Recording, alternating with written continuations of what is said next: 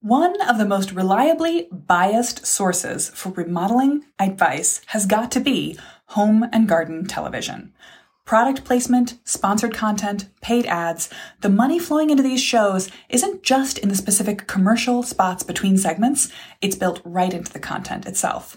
So today I want to talk to you about how we can go about sussing out the why behind the advice we get from so much of our home improvement media and how you can use your judgment of who is telling me this and why do they want me to believe it in order to make good choices, personal choices, the right choices for you and your home as you navigate your home improvement journey. Hey there, welcome back to Midmod Remodel. This is the show about updating MCM homes, helping you match a mid-century home to your modern life. I'm your host, Della Hansmann, architect and mid-century ranch enthusiast. You're listening to episode 1602. Before we go too deeply into today's topic, several pieces of news. One, by popular demand, the Mid Century Kitchen Clinic is back. This is going to be the third year in a row I have delivered it live, and it will be happening, well, not in January this year, but on the first Saturday in February. That's February 3rd at 11 a.m. Central. We'll be delivering a two hour live workshop on mid century kitchen upgrades. So I'll be walking you through a mini version of the master plan process. Dream, asking yourself what really matters to you about your kitchen. Discover, helping you identify what you need to know about your kitchen to start talking to people clearly and making good choices. Distill, figuring out what the style, the overarching language of your kitchen materiality is going to be. Draft, I will share with you dozens of examples of tricky mid century kitchen layouts that I've helped people adjust and develop We'll talk about the process of pulling it all together into a mini master plan you can use to guide a kitchen remodel confidently and successfully. So the early bird price is in, in effect for this right now. Sign up now to save your spot for this live clinic. I can't wait to see you there.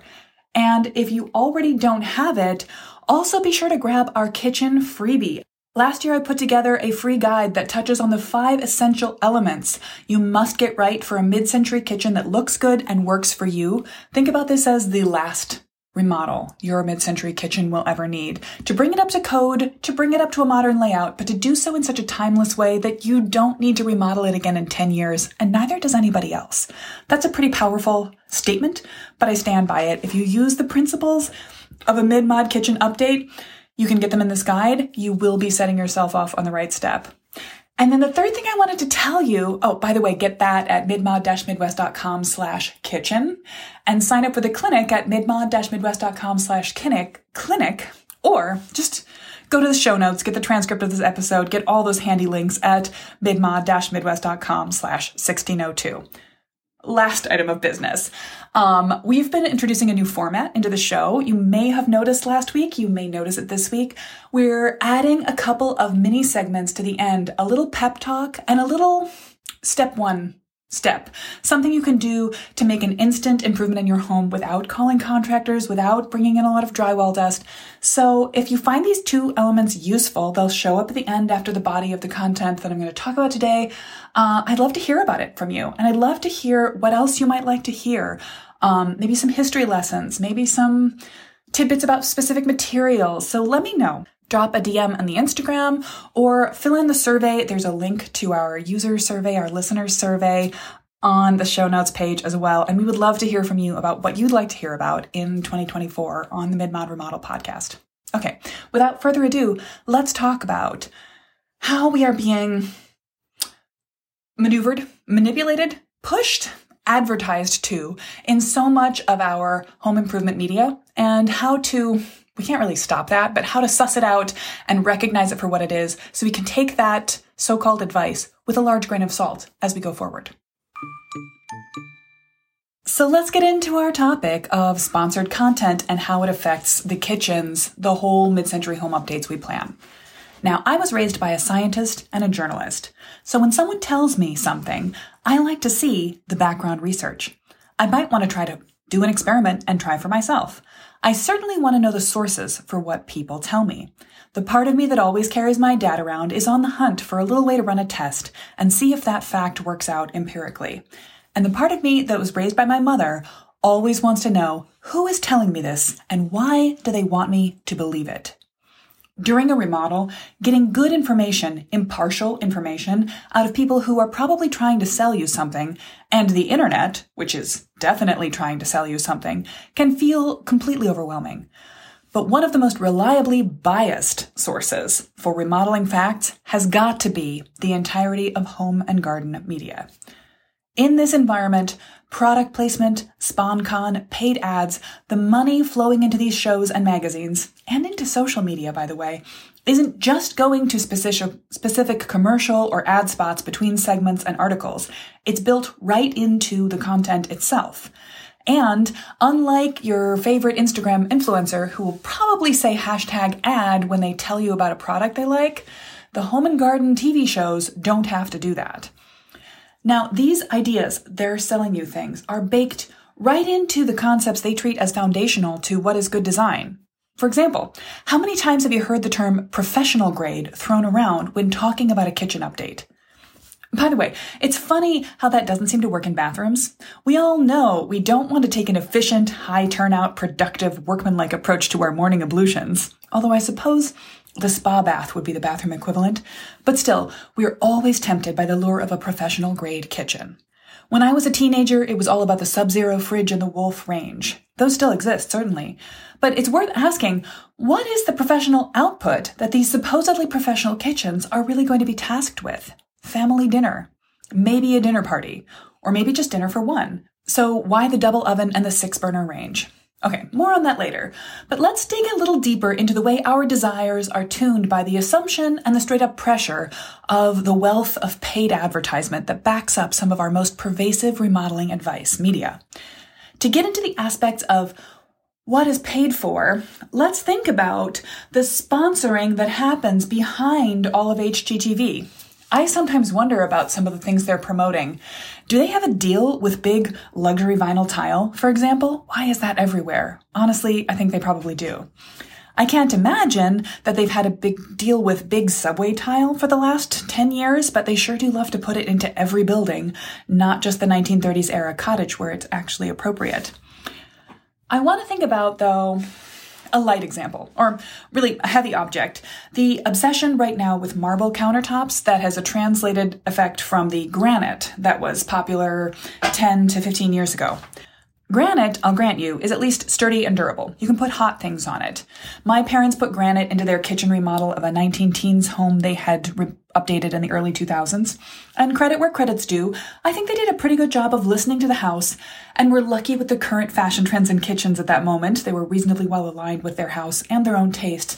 So the lightly detailed oak cabinets with glass doors, the moderately open to the dining room uh, structural change helped take the kitchen from literal servant's room to updated but in area era family space. They did put in a granite countertop though, because of course they did. It was, I think, 2006. They were almost required by law to do it. And let me tell you, that thing was work. That was the summer I spent crashing at home between college and heading off to grad school, and my parents were in a dinner party moment, so we cleaned up for company multiple times a weekend, and every time they had guests due, we had to polish the granite countertop, and it took some incredibly specific cleaning products and a huge amount of elbow grease, about 30 minutes of work every single time to get it to non weirdly cloudy uh, sponge marks. Marble, on the other hand, is a porous, high maintenance surface. Now, we could get into the geology of this, but the takeaway is basically that marble is vulnerable to staining agents like wine, juice, and oil. It also scratches. It's not as heat resistant as we think it is. So, why are we using it? Well, honestly, it's a huge money making industry. And it's concentrated in a few places. More than half of the marble we use comes primarily from just four countries in the world, none of them the US, so it's being shipped overseas to get here. And whenever there's a concentration of something coming from one particular place, you can imagine that there is some lobbying industry within that country, that conglomeration of countries that are pushing this object into our minds. Now, that doesn't have to mean it's bad. If you like marble, go ahead and have a marble countertop in your kitchen. But don't take the advice of someone else who's pushing marble on you because they sell marble or because they're being paid or leaned on to recommend marble. Here's another example to dig into stainless steel appliances. Now, this is an interesting one. I'm not anti stainless steel as a metal, But it ties in so closely with that concept of a professional grade kitchen or a referent thereto, because a lot of people are not putting in a Wolf range. They're just putting in a $400 Home Depot stainless steel range unit. It might not be of any particular quality whatsoever, but the idea that it has a stainless front makes you think of the professional grade kitchens you see on television. The history of stainless steel is that it was a very practical material. It was used in factory settings. It's easy to clean. It's easy to see that it's clean. It takes the harsh cleaning agents that are used to sterilize a surface over and over again. And as we've gone through fads in our kitchen history over time, whenever we feel like we want to get into a more professional or a more industrial approach to kitchens, we lean towards the stainless steel. In the 1930s, there was a little bit of a lean that way when we got into the idea of the worker efficient kitchen, the woman as a worker in her home. And then as we started to personalize homes more, as we started to think about the homemaker as a playful, joyful kind of child in her home. Then we got back into the colorful kitchens and the cheerful kitchens and the planned obsolescence of now your colored, cheerful kitchen is out of date and you need new colors and new cheer. But we came back around to stainless steel maybe as early as the 1990s. And this sort of cold, practical, workmanlike really popped back um, with a little bit of a dip in the early 2010s into popularity. Having intact, entire stainless steel cabinets and appliances was a look for a while in the early 2000s that went along with sort of a harsh practical modernism. And we've never really lost the idea that those appliances can be stainless and again, the grade of the professional cooks you're seeing on TV. But I'll be saying this again and again throughout the episode. The fact that somebody wants to pay money to make you think that something they sell is good does not mean the thing they sell is better than other things for you. And so a lot of the really visible recommendations and literal recommendations of things we see on television, like stainless steel kitchens to be professional, or my next, my big, my signature topic here, cooking with gas to be professional, is who's telling me this and why do they want me to believe it? Now, chefs use gas in uh, professional grade kitchens. We see it in front of our eyes in a lot of HGTV remodels. That does not mean it's the best option for really even them necessarily. It's what they like. Um, they are being encouraged to do a certain thing by corporate sponsors, and it certainly doesn't mean it's appropriate for us in our individual homes. But Nearly every single home improvement show is going to show you a freshly remodeled kitchen with a gas, cooktop, and oven. And that's because they are paid to do so. And they have been paid to do so since there was cooking gas, cooking shows, and home improvement sponsored content. My family are people that like to use catchphrases as well. So a lot of calls from old advertising campaigns turned up in my parents' language, and I've absorbed some of them with awareness and some without. But I've always used the phrase, now we're cooking with gas, to indicate that now we're really going to get things going. Transformations are about to happen. This is what we want to be doing. But when you Google, quote, now we're cooking with gas, unquote, you'll hit two things right up top. The first one is cookingwithgas.org, which is a website about why cooking with gas is so great, and quoting a number of well-known chefs around the country who claim to like cooking with gas. At the bottom of the page, hashtag cooking with gas, you can see that this website is sponsored by the American Gas Association. Now, there's nothing wrong with an association telling people why to use their product. But the second hit you'll get on Google when you look up cooking with gas is a site that's going to explain to you that the origin of cooking with gas is an advertising slogan from the 1930s when gas industry executives were trying to get people to stop cooking with electricity. Now, the 1930s weren't that far off an era when people were cooking in their homes with wood. They wanted to modernize, and the question was which direction would they go? To gas or to electric heat sources? For their homes, for their cooking sources, for another other things. I have to give a lot of credit to whatever marketing agency Mad Men era dude came up with. Now we're cooking with gas. He really nailed it. It's a catchphrase in my mind, and it does actually make me feel warmer towards gas ranges. However, where is that coming from? We have this feeling that gas is the better source, that we should perhaps, we could perhaps use other types, but gas is really, it's not just what the pros use, but it feels more in control. You might feel, myself included, many people do, feel that it's easier to know what you're doing with a gas stove. You turn the knob, you hear the click, perhaps you bend over and look at the level of the flames, and you feel like you can identify the level of heat that's going to hit your pans and cook your food very precisely. When I say you, I mean one. And by one, I mean me. I do this. But here's the thing. It's possible that it's not so much the precision of gas generally, but our own self knowledge about how we have learned our own gas stoves. And this came up to me as I was thinking about this episode in advance and traveling around during the holidays. I ended up using the stove at my sister's house, at my mother's house, at my best friend's house, and at the Airbnb where we stayed over New Year's Eve. And in each place, there was a gas stove. Go figure. And in each gas stove situation, I found myself being a little bit stressed by the level of heat being thrown by the flames under each burner. This reminded me of a study that came out a while ago about cats' meows bear with me, I have a point here. They figured that the way cats meow is a specific language that the cat owner can interpret. An owner can accurately assess whether their cat is asking for food or play or heat or water or a number of other things. But another cat owner cannot interpret the language of another person's cat. So basically, cats don't have a universal language of meows. They develop a language co along with, right along with their owner to communicate what they need to do. And I think we've kind of been learning the language of our own gas stoves. We know what the level of gas flame that creates the heat result we want is, and what numbers or notches on the dial mean in terms of that flame and in terms of heat. But if that's true, if we've all precisely taught ourselves the meaning of the flames and numbers on our own gas stove, couldn't we just as easily teach ourselves the settings on an induction cooktop? All right. That's all I have to say about that. But I will say this gas, natural gas, is bad for the environment.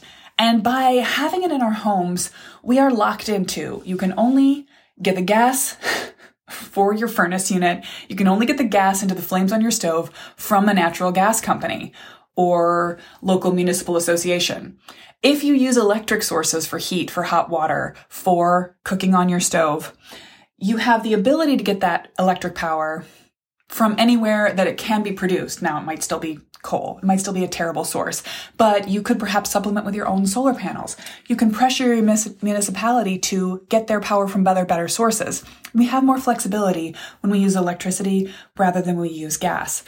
And unfortunately, and I say this as someone who has a gas stove in their house and also a gas powered furnace and hot water heater, none of which I love, when we get our heat from gas, and I'm thinking about it right now in this particularly frigid Wisconsin week, we are participating in a system of getting our gas from our local gas utilities. And our utilities technically are public good. They're monopolies usually, but they're supposed to be using their power for the greater good of society.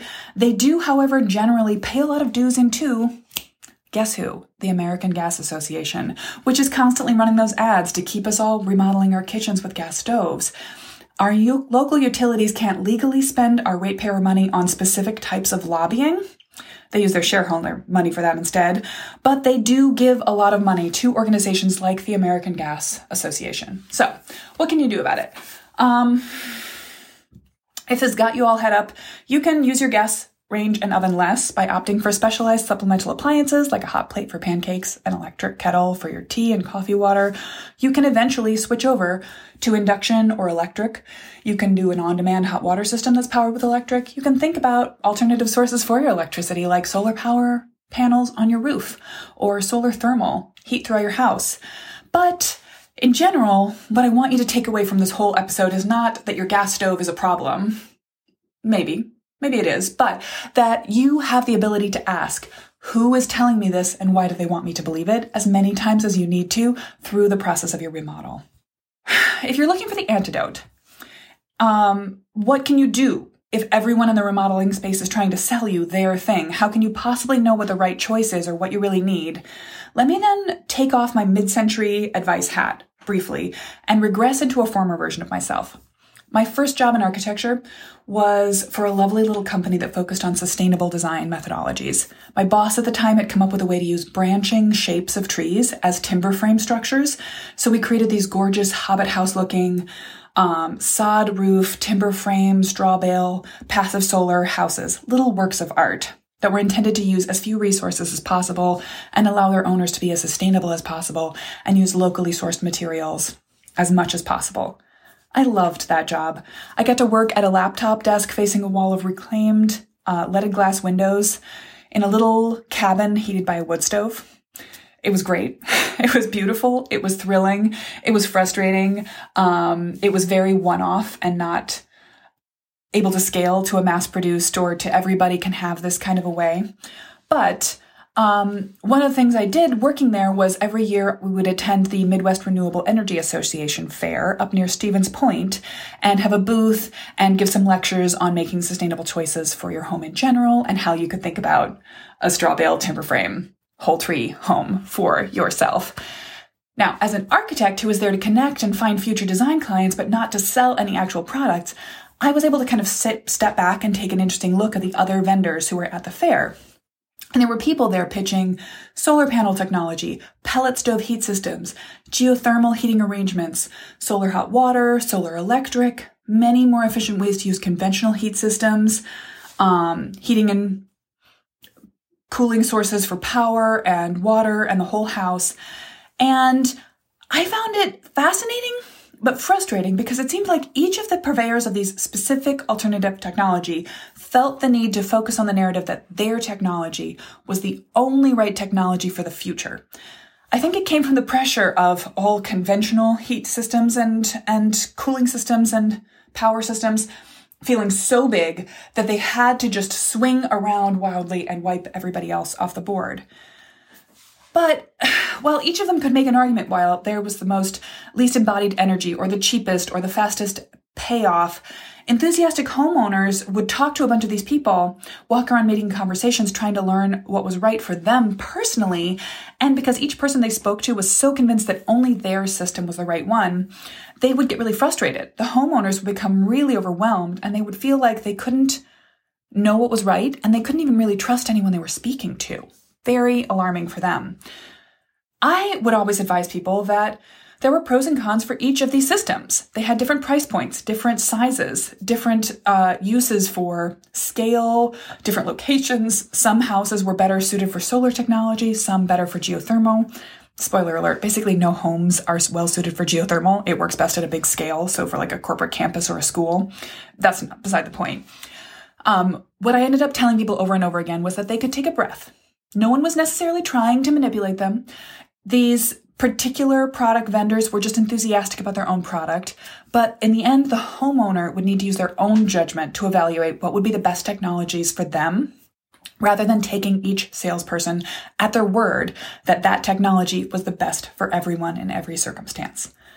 So, to come back to our topic, when you're wondering whether you need stainless steel appliances in your kitchen, whether you need a gas stove, you probably don't, and how to decide what to think when so much of the remodeling space is filled with spam sponsored content, I think that ultimately it's going to come down to remembering to prioritize for yourself. Think about your dream phase. Think about your distill phase. Don't let anyone talk you into choosing a material or a product because they say it's the right material or product for all circumstances. When in doubt, return to your why. Return to what you want your home to feel like. Return to your style guide as much as possible.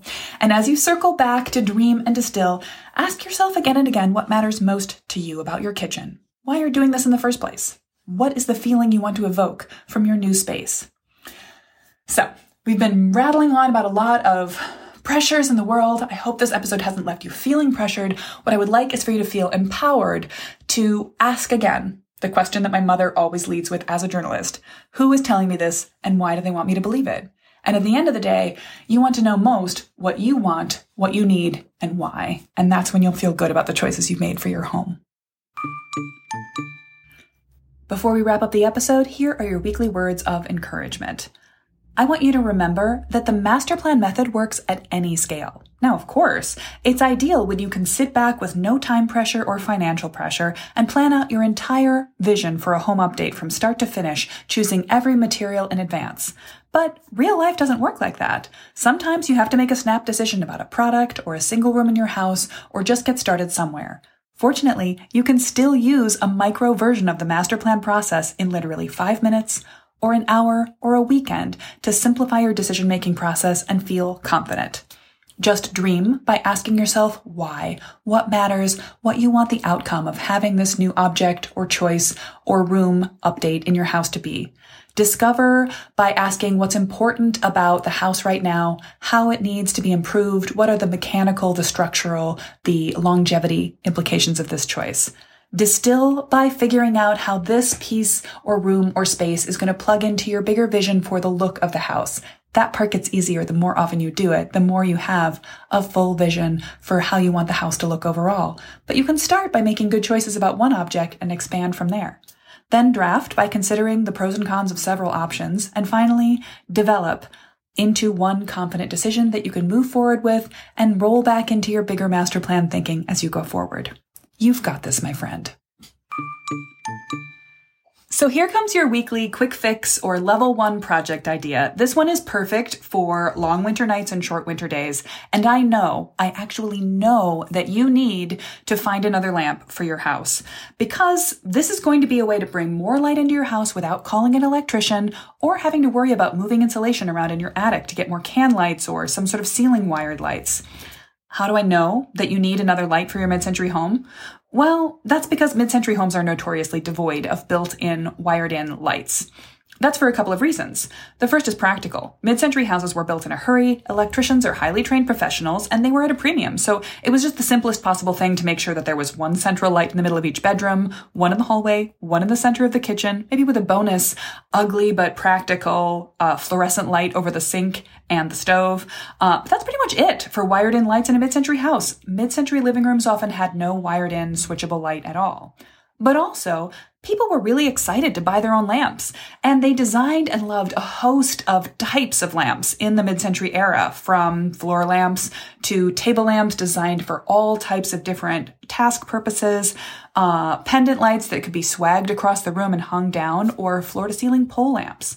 So, Go find one of these still existing, still functional lamps. Take yourself out to your local flea market, antique mall, and go hunting for table lamps with lovely barrel shades. Not necessarily in good shape, you can always replace them with a modern one. Uh, with task lamps that will fill your living room to create space, to define areas, to create cozy light in the evenings. And for bonus points, mid century lamps have very simple electrical systems. You might want to take your new lamp, your new old lamp to a specialist and have it rewired, or it might work perfectly well just as it is. And I highly recommend you switch out its existing light bulbs for new dimmable LEDs and add a wired in or a plug in extension cord dimmer to take them from bright light right after 6 p.m. to cozy evening light that simmers you down at the end of the day. You will not regret this. You can have a fun mid-century feeling of going around turning on all those lamps and turning them off at the end of the night, or you can just put them into smart plugs and control them from your phone. That's absolutely allowed.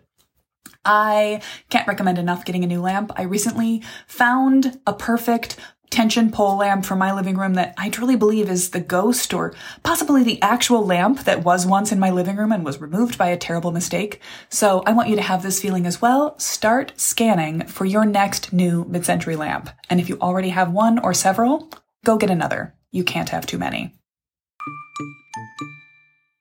So, to find the transcript of this episode and links to the resources I mentioned, that kitchen guide, if you don't have it yet, you need it. You can grab that directly at midmod-midwest.com slash kitchen, but also get the larger resources, some of the links to articles about cooking with gas and stainless steel, um, and this transcript of this episode at midmod-midwest.com slash 1602.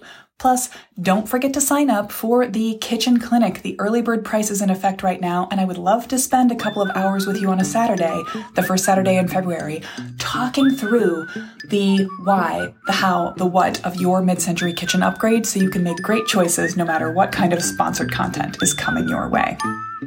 See you there.